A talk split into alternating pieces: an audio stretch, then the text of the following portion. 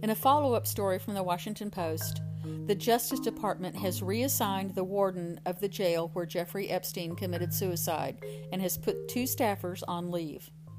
The warden at the federal detention center where Epstein died of an apparent suicide has been reassigned, and two staffers monitoring his unit at the time have been placed on leave. The move comes a day after Attorney General William Barr decried what he called a failure by officials at the Metropolitan Correctional Center in Lower Manhattan to secure the safety of the multimillionaire sex offender.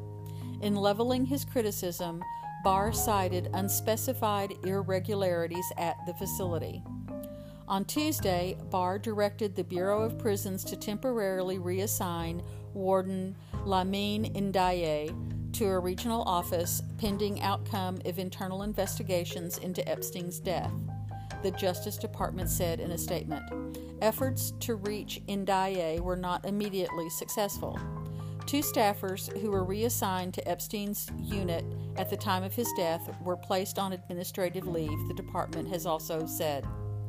Additional actions may be taken as the circumstances warrant. Barr appointed James Petrucci, who has been running a federal prison in nearby Otisville, New York, as the facility's new acting warden. The facility is run by the Bureau of Prisons, which is part of the Justice Department and falls under Barr's authority. Epstein, 66, was found hanging in his cell around 6:30 a.m. on Saturday morning, according to officials familiar with the matter. He was awaiting trial on sex trafficking charges when he died. Results of his autopsy are pending. Epstein was being held in a special housing unit of the MCC and should have been checked on by the staff every 30 minutes, but correctional officers had not done so for several hours before he was found by staff as they were handing out breakfast to the inmates.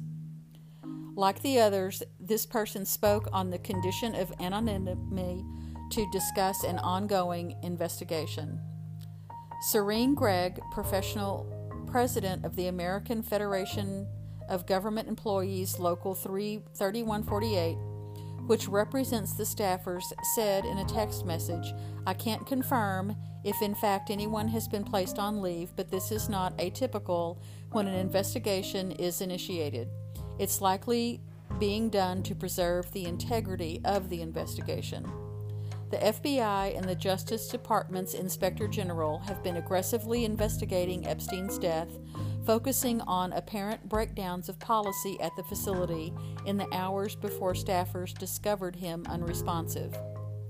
Speaking Monday to law enforcement officials in New Orleans, Barr said he was appalled and frankly angry to learn of the detention center's failure to adequately secure Epstein.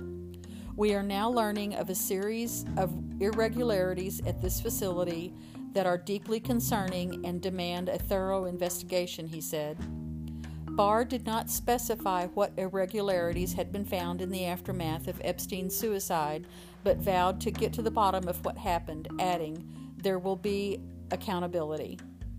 Lawmakers also demanded answers from federal officials. The Democrat and Republican leaders of the House Judiciary Committee on Monday addressed a letter to Acting Bureau of Prisons Director Hugh Hurwitz demanding answers to questions about Epstein's time in federal detention and asserting that Epstein's death had demonstrated severe miscarriages of or deficiencies in inmate protocol and was allowed the deceased to ultimately evade facing justice. The Bureau of Prisons did not respond to a request for a comment.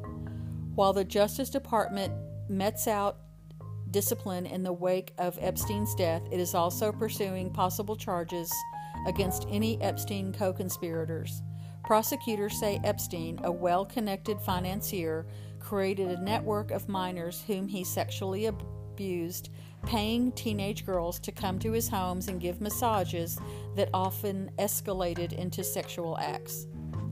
Let me assure you that this case will continue on against anyone who is complicit with Epstein, Barr said on Monday. Any co conspirators should not rest easy. The victims deserve justice and they will get it. Underscoring that warning, federal agents on Monday conducted a search at the private Caribbean island Epstein owned in the U.S. Virgin Islands. More to come on this story as details come out.